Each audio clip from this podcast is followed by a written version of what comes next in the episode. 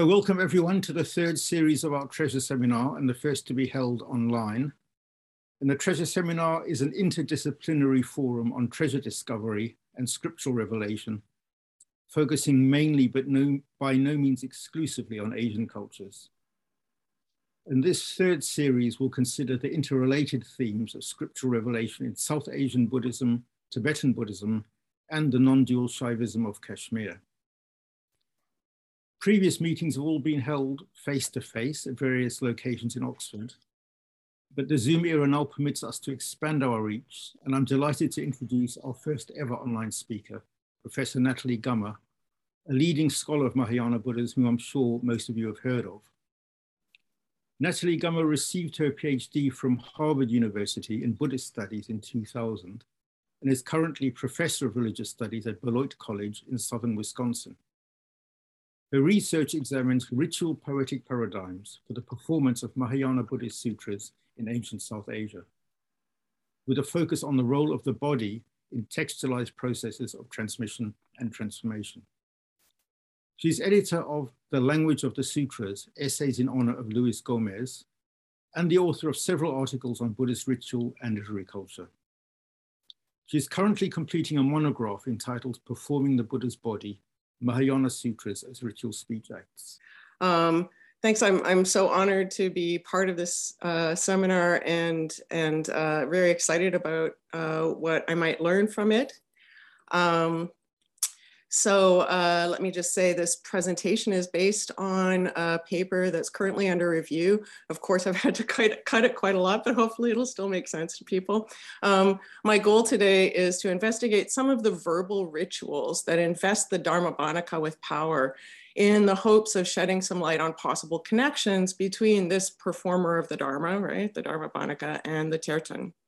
Um, of course, I must leave it to those of you with the expertise um, to determine which aspects of any of the ritual and rhetorical frameworks I will explore today might have relevance to the tertön.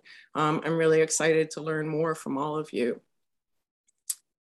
I'm going to focus on a single chapter in the Saddharma Pundarika, but let me begin by distinguishing three kinds of Dharma Bhanakas that appear in Mahayana Sutras. At least, you know, that's what I've counted so far. Um, one is the Dharma Bhanaka as an individual character, right? Um, sometimes introduced in a Jataka style narrative, um, like Dharmodgata in the Ashtasahasrika or Ratnoccaya in the Suvarna Prabhasa. Another is the generic Dharmabhanaka. So this is the Dharmabhanaka's category, and he's the focus of what, uh, what, at least at first glance, appears to be theoretical reflection by the Buddha or his interlocutors. Um, and then always hovering behind these two kinds of Dharmabhanaka is a third, uh, the Dharmabhanaka who is performing these narratives, right, about the character or performing the reflections about the category. Um, and to be clear, I mean, this third Dharmabhanaka is no more a real world character than the other two. He's, he too is produced by the sutra of which he is the posited performer, right? Um, and effective the sutra's frequent reference to its own performance. Um, so there's there's a fourth kind, I guess, too, right? The actual performer. Um, but about but about him, we have no direct evidence, at least in the Indic context, of which I'm aware. Um, so my focus today is on mainly on the intersection of the second and the third of these Dharmabhanakas in what seems to me one of the most sustained reflections on the Dharmabhanaka as category, indeed as ontological category that we have available to us. But um, at the same time, it's because it's meant to be performed by a Dharmabhanaka, um, uh, there therein lies its ritual performative magic, right? It makes him into a dharma Dharmabhanaka in a profoundly embodied sense. So um, my focus is the chapter on the benefits to the performer of the Dharma of the Saddharma Pundarika, right, which offers a particularly vivid and complex example of the conceptions of ritual performance that inform at least some Mahayana sutras and their relationship to the embodiment of power. Um, I hope this investigation will clarify both what sort of performance the sutra envisions its Dharmabhanaka enacting, as well as the nature of the bodily transformations the sutra promises to enact upon him in the course of his performance. A close reading of passages from this chapter reveals how the multi-layered performance of the sutra, which I want to say is a ritual and dramatic reenactment, uh, affects transformation of the bodies of both its performers and its auditors. Um, as I've argued elsewhere, this bidirectional efficacy finds ample precedent in rituals for conferring, displaying, exercising, and perpetuating sovereign power. Um, and here I contend that the performance of the sutra enacts the interdependent rituals of Abhisheka and Darshan through verbal practices of impersonation, self-praise, and ontological transformation. Okay, so um, the practice of darshan, probably best known from the act of taking darshan of material images of deities, develops, as um, Marko Geslani's recent work has shown, from much earlier rituals of sovereignty that render the site of the king's newly consecrated body a source of auspiciousness and blessing for his subjects. So Geslani argues that the sub subsequent creation and consecration of material images for this purpose aims to redress the problem of the mortality and decrepitude of the king's fleshly body uh, suspending the royal body at the height of auspiciousness in the ritual process, the moment when it has been bathed with the waters of appeasement and then presented, darshayet, to a viewing public. It preserves this state in petrified form, right? That's what the image does. Yeah? Darshan is thus a visual encounter that emerges from a meticulous ritual performance. The royal body is made to be seen. Um, so enter the Buddha's quintessentially sovereign body, right? Um, like the Vedic king, the Mahayana Buddha attains his sovereign status through identification with the entire cosmos, achieved through repeated rituals of self-sacrifice, right? Um, and conferred or confirmed through verbal abhisheka um, the latter consisting of his explicitly consecratory prediction to Buddhahood by previous Buddhas. Um, and he displays his kingship in his body, ornamented with the marks of a great man, Mahapurusha, and destined either for the universal territorial dominion of the Chakravartin or the cosmic rule, Shasana, of a Buddha over his own field. And once he attains that body, people under his rule desire darshan of him because of the auspicious power that emanates from this perfected body.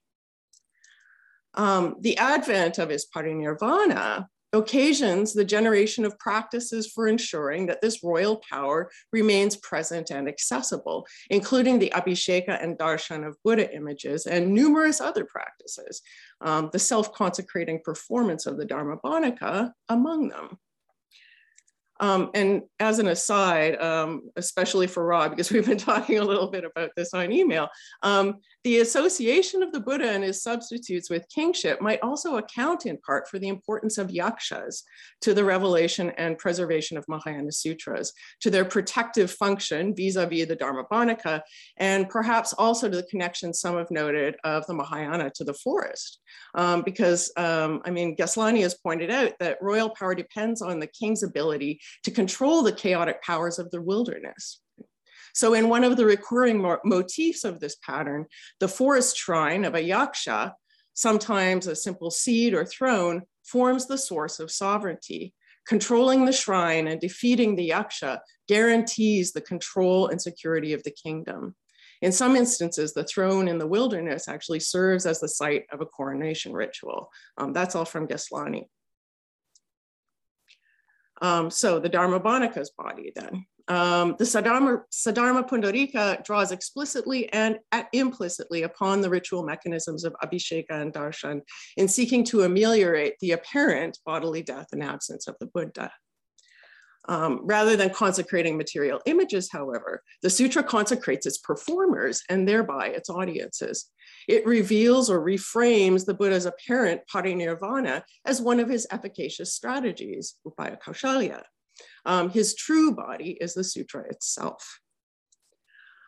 The performance of a Dharmabhanika brings that body to life and makes it present and visible the Dharmabhanika is not yet a Buddha, but like a material image, acts as a vessel for his power and presence, his verbal essence.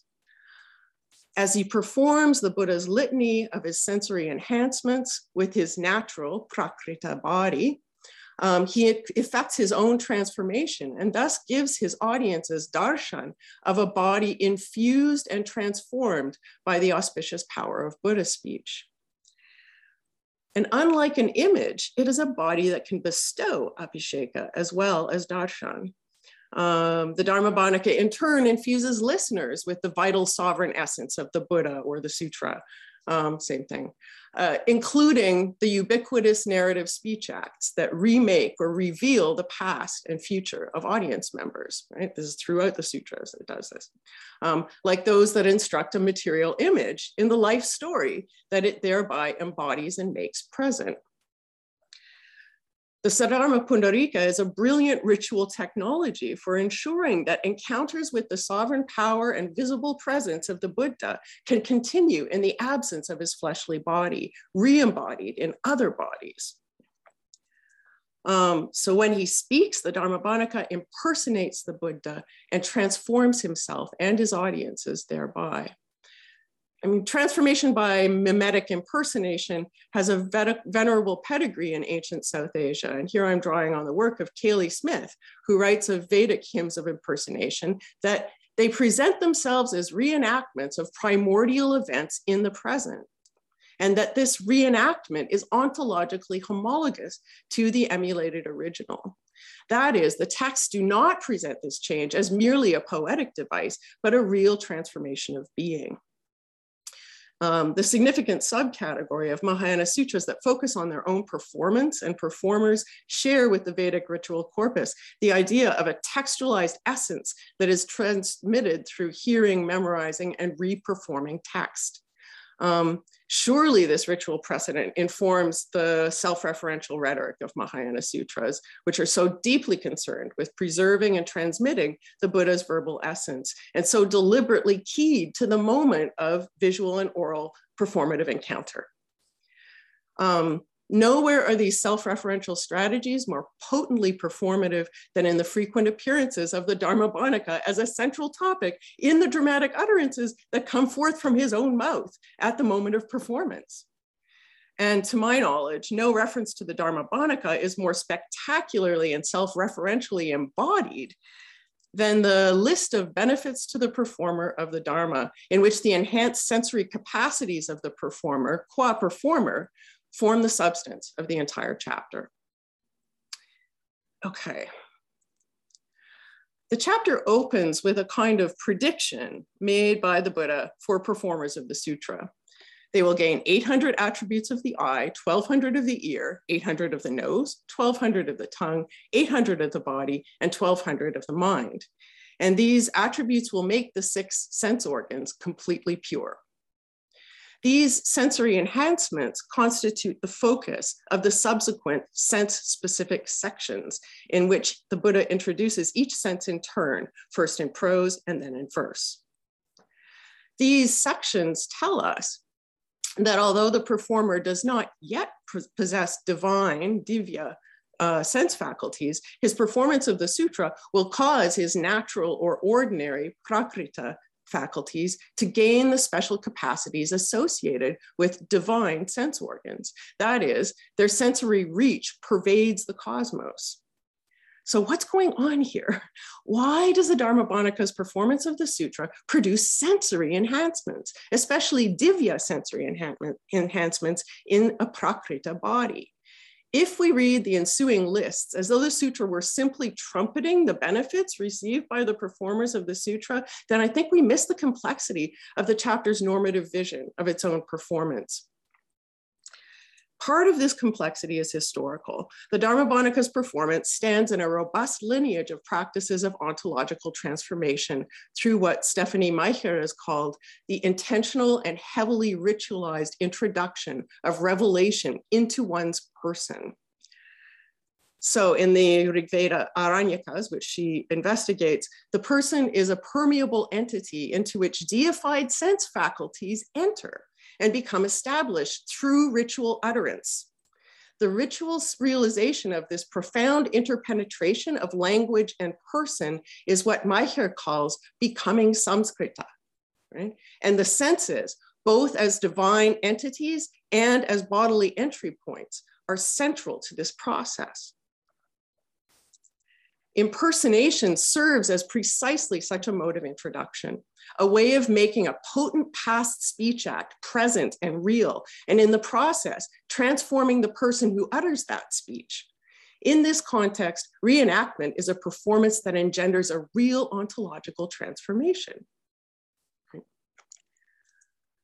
The notion of a composite, composite self, Smith writes, is how the oral tradition theorizes the ontology of the individual as an entity who embodies texts and transmits texts to new bodies. In the chapter on the benefits to the performer of the Dharma, the Dharmabhanika is similarly, we might say, becoming Samskrita, as his sense faculties transform through his embodiment and utterance of the sutra from prakrita to divya. Now, the sutra does not use the term Samskrita, um, but it does use Sanskrit, right, of a sort. Um, and maybe the sonic power of the language to perfect, divinize, and immortalize the person offers some fresh explanations as to why, maybe. In any case, um, the transformative process and product of becoming Sanskritized Buddha Vachana bears a striking resemblance to that enacted in the Aranyakas. The Dharmabhanika's bodily senses gain cosmic scope through his consecratory purification. This being one of the central connotations of Samskrita, right? And one of the central ritual functions of Sanskrit um, which he attains through reenacting the verbal performance of the Buddha and thus infusing himself with the Buddha's sonorous speech.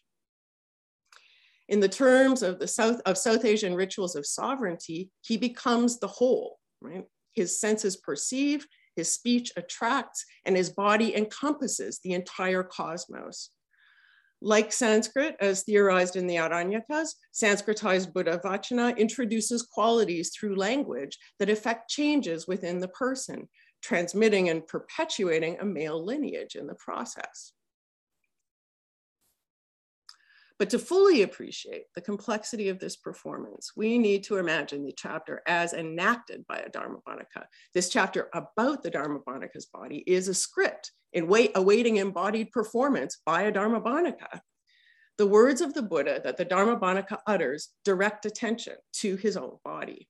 Receptive audiences would sense and perceive themselves to be sensed by the divine powers behind the Dharmabhanika's natural sense faculties.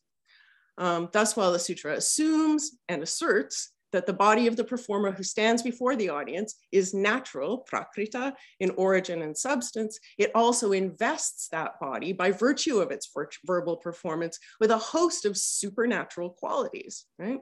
Indeed, the explicit assertion that the Dharmabhanika's sense organs are natural, that they will not appear different from those of ordinary people, enables audiences to see the sensory powers as they see and hear the Dharmabhanika performing his own bodily gifts by giving voice and body to the Buddha's sonorous speech thereon. Right?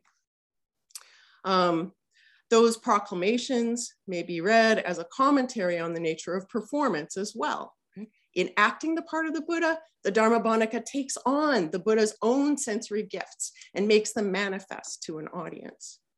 The part he plays inhabits his body and enables audiences to see and be seen by, to have darshan of the Buddha Vachana infused body of a Buddha surrogate. And if his performance succeeds, if the audience sees his body as invested with Buddha like powers, then on some level he becomes more Buddha like, confounding a clear distinction between the performative and the ontological. Yet he remains a performer with sense faculties that appear prakrita despite the manifestation of their divine scope in and through the performance. These performative effects are dramatically and distinctively embodied in the Buddha's and the Dharmabhanakas utterance regarding each of the senses. Um, and I'll turn there now. The sense by sense catalog begins with a prose proclamation of the qualities of the Dharmabhanaka's eye. With his purified eye, he will see the whole cosmos, inside and out, everything from the hells below to the furthest reaches, reaches of the world above. And he will see all the beings who dwell there and know the karmic results of their actions. Now, silent readers might be struck by the penetrating and all encompassing vision of his eye, right? But imagine a Dharmabhanaka standing before an audience, uttering these words, and their effect is altered and magnified.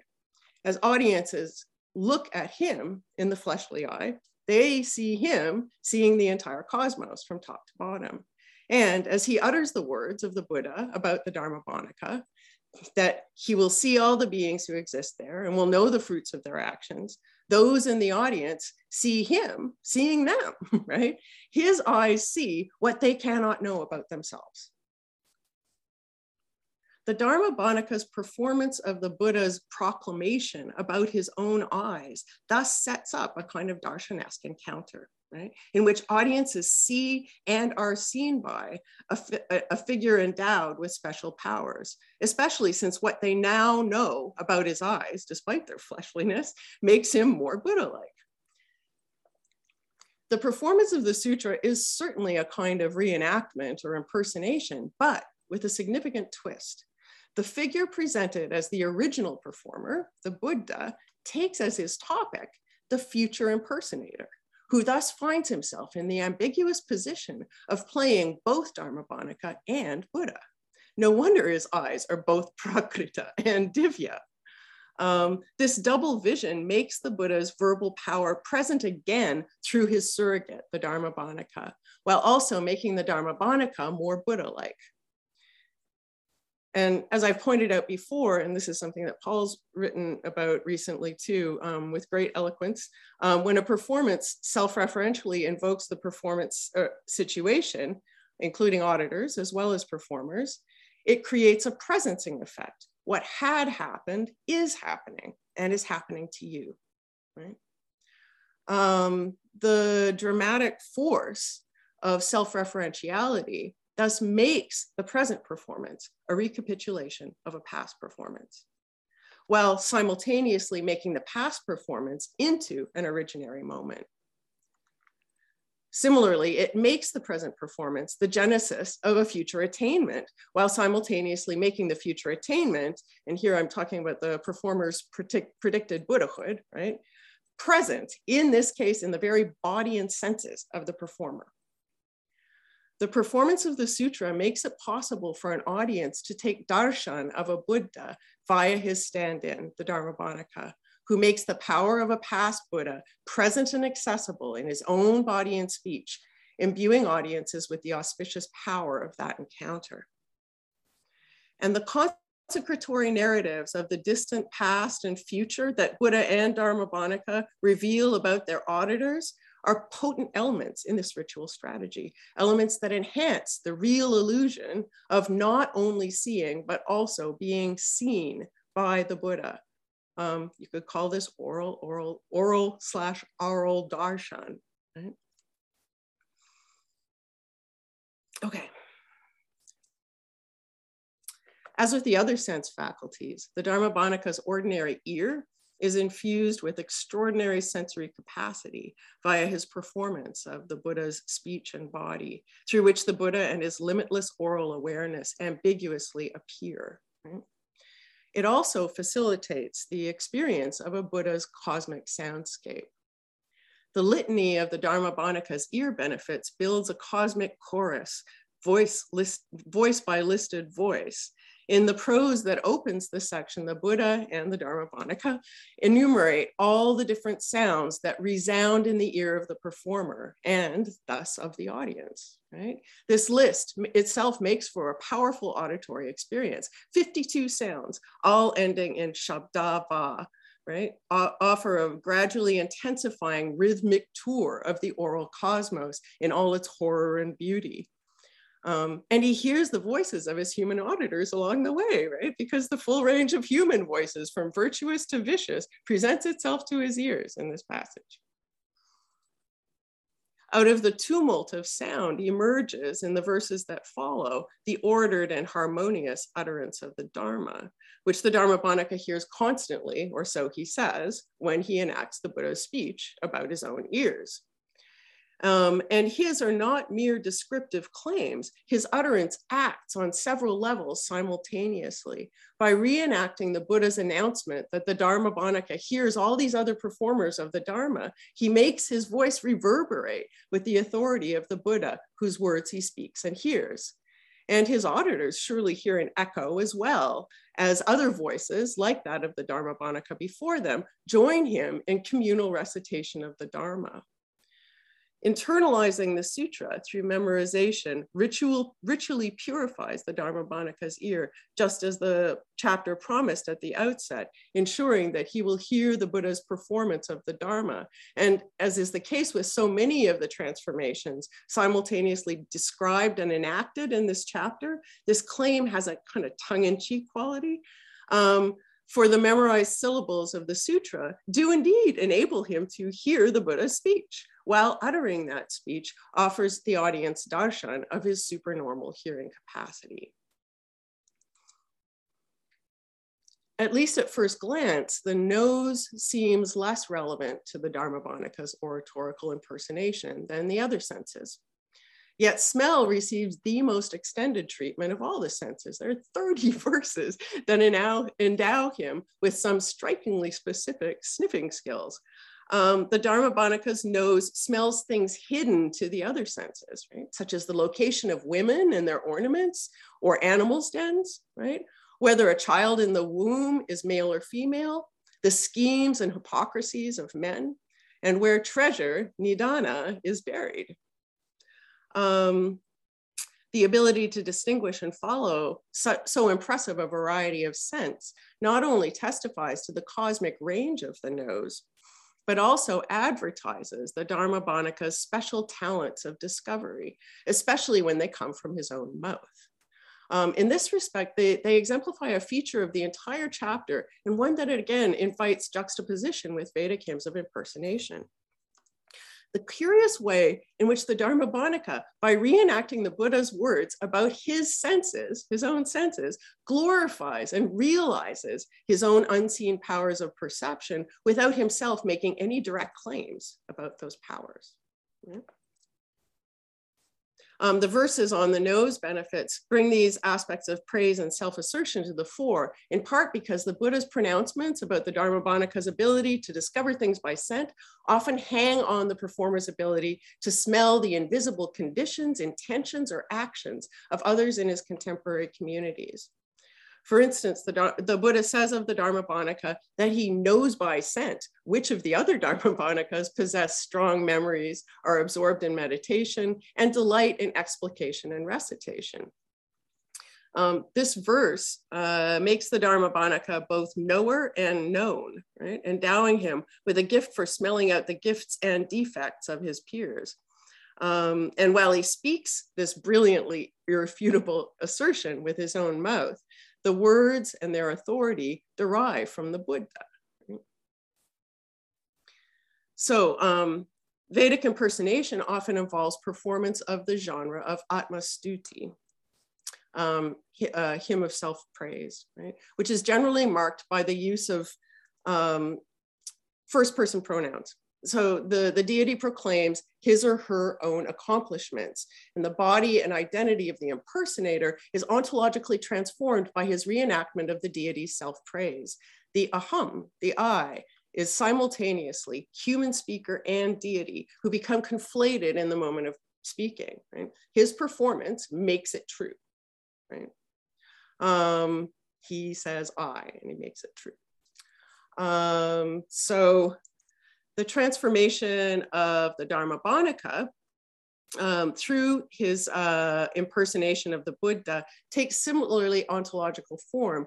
Yet in this most self-referential of chapters on the performer, the Buddha refers to himself not at all, and consistently refers to the Dharmabhanaka in the third person, right? But imagine in the performer's mouth, the use of the third person, perhaps unexpectedly, adds an extra layer of self-reference to the performance of the sutra. He is both recipient and ritual specialist of the authoritative speech of Buddhas, speech with the power to make real the transformations it announces. As the Dharmabhanaka utters the Buddha's words about himself, he makes present in his own body the essence and sovereign authority of Buddhahood. In the manner of an Abhisheka, the essence of Buddhas infuses the Dharmabhanaka via the speech from his own mouth. And those transformations make him a Buddha to be, antecedent to the full attainment of Buddhahood, and yet enacting and revealing the power and presence of Buddhas. So the, the chapter makes this process quite explicit in the section on the benefits redounding to the tongue. The Dharmabhanaka's enhanced tongue both tastes divine flavors and produces them when he utters the Dharma, but his sweet sounds and their effects upon beings constitute the central focus of the section. Beings will be blissful and enchanted when they hear the honeyed madhura tones of his tongue, which link him not only with the Buddha himself, but also with honey-tongued Agni of the Rig Veda, um, in its golden color, liquidity, and concentrated richness, honey is the very essence of fiery sovereign potency, analogous to semen and soma, and an ingredient in the unction fluid used in the consecration of the king. But the Dharmabhanaka's golden voice makes him the auspicious focus of visual as well as auditory encounters. Rhythmic parallel clauses enumerate the wish of the different kinds of beings who populate the cosmos to behold and venerate, to have darshana of the Dharmabhanaka. They become present to the imagination and gather around him as he speaks. The passage culminates by proclaiming the desire for darshan, darshana kama, of the uh, darshan of the Dharmabhanaka experienced by Shravakas, Pratyeka Buddhas, and indeed Buddhas themselves. Right? Buddhas themselves desire darshan of the Dharmabhanaka. What more conclusive evidence of his status as a freshly consecrated Buddha stand-in could there be? Right? Lest we miss the point, however, the, the passage itself concludes by making the presence of the Buddha at the performance of the Dharmabhanaka explicit. When this passage is performed by the Dharmabhanaka, the Buddha appears both before him and through him, right? He is the Buddha and the Dharmabhanaka proclaim a fitting receptacle or substitute, bhajana, right? For the teachings or qualities of the Buddha. The sound of the Dharma, Dharma Shabda, that he produces renders an encounter, darshana, with the vital and visible presence of the Buddha accessible to audiences. No longer is the death and disappearance of the Buddha at the time of his ostensible parinirvana real. Like images, Dharmabhanakas are consecrated with the potent sovereign essence of Buddhas through the recitation of the Dharma like consecrated images, consecrated Dharmabhanakas make the absent Buddha present and enable audiences to see him, right? But unlike images, Dharmabhanakas themselves utter the words that literally make them into receptacles or substitutes for the Buddha. They are the both means and end of the, the ritual of consecratory recitation, that is the raison d'etre of the sutra, right? The true body of the Buddha that is eternally present and eternally visible because all of its speakers are freshly consecrated through their own performances. Um, the section on the benefits to the Dharmabhanaka's body affects a similar transformation through somewhat different means. The prose section offers a pithy encapsulation and enactment of this transformation. The faculty of touch, usually associated with the body and accounts of the senses, is here superseded by a vision of the body as encompassing the cosmos and all those that inhabit it. The body of the Dharmabhanaka makes all those bodies visible. And just as his tongue produced in others the desire to see him, so does his body. It's a cherished sight, Priyadarshana. It seems almost to act as a kind of screen on which other bodies of other beings are, are made manifest. Or perhaps better, we could think about the notion of the performer's body incorporating the bodies and acts of others, right?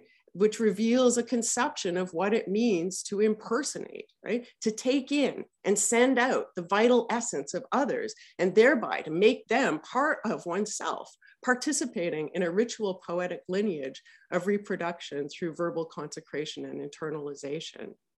Um, the, note, the modern notion of the individual is like really not very useful here, I don't think. Yeah. Um, so reprising the theme of cosmic awareness, the relatively brief section on the mental gifts of the Dharmabhanaka that closes the chapter draws a causal connection between engagement with the sutra and pervasive knowledge of the thoughts, deeds, and stirrings of all beings. Um, Yet most of the benefits self-referentially redound to the Dharmabhanaka's ability to remember, comprehend, expand upon, and perform the Dharma. Unlike the other senses, aside from the tongue, that is, um, the mind is not visible to audiences. Uh, its enhancement of the Dharmabhanaka's performance, however, is conspicuous and profound. When he hears even one verse, he will understand its many meanings. I'm quoting from the sutra here. And thus, um, filled with comprehension, he will teach a discourse on that theme for a whole month, even for four months, even for a year. And despite the astonishing duration of this performance, his memory of the discourse that he utters will not suffer loss. And while he does not yet have the knowledge of a Buddha, whatever he teaches about the Dharma is true. It's all been said before by previous Buddhas. As with the verses about the Dharmabhanaka's uh, sense of smell, the Dharmabhanaka here articulates a kind of indirect third person self praise when he speaks the Buddha's words about his own mind. Right? But that self praise affects an ontological change as it fills his prakrita mind with the knowledge and authority of Buddhas in a kind of verbal abhisheka. The mind embodied language of the sutra, the sound, potency, and seemingly infinite meaning that unfolds from its recitation and contemplation is both cause and result, both means and end of these transformations. We might say, following David Shulman, that being and knowing are somehow equivalent in this context, as in so many areas of Indian thought. Epistemology shades off into ontology and vice versa. To know the truth is to become that truth in a transformative and experiential manner. In the very moment of performance, the Dharma Dharmabhanaka's body, his mind being one of the senses, of course, right, is in the process of becoming truth, right? In the process of incorporating and expressing the essence of Buddhas, at once verbal and substantial, epistemological and ontological. And the, the audience bears witness to these invisible but not imperceptible transformations. The final verses of the section on the mind and of the chapter summarize the practice concisely. The practices of memorizing and reciting the sutra produce a mind that produces Buddha Vachana, ante antecedent to and yet not in conflict with the unobstructed knowledge of a Buddha. The Dharmabhanaka, standing on the ground or stage of an exalted teacher, Acharya Bhumi, produces a mind capable not only of producing true Buddha, Vachana, but also of comprehending its meaning. And when he utters these verses, spoken by the Buddha about the Dharmabhanaka's mind, he performs the process of impersonation, um, ontologically transform, transforming his body, mind, senses into the textualized essence of Buddhahood through the incorporation of that same speech-born knowledge. So um, just to wrap up here, the chapter on the benefits to the performer of the Dharma sheds light on the self-referentiality of Mahayana Buddha Vachana as a normative mode of performed and performative utterance that aims to transform both speakers and listeners. The performance of the Dharmabhanaka makes present and potent the essence and agency of the Buddha, brought to life as his speech occupies the living body of his impersonator.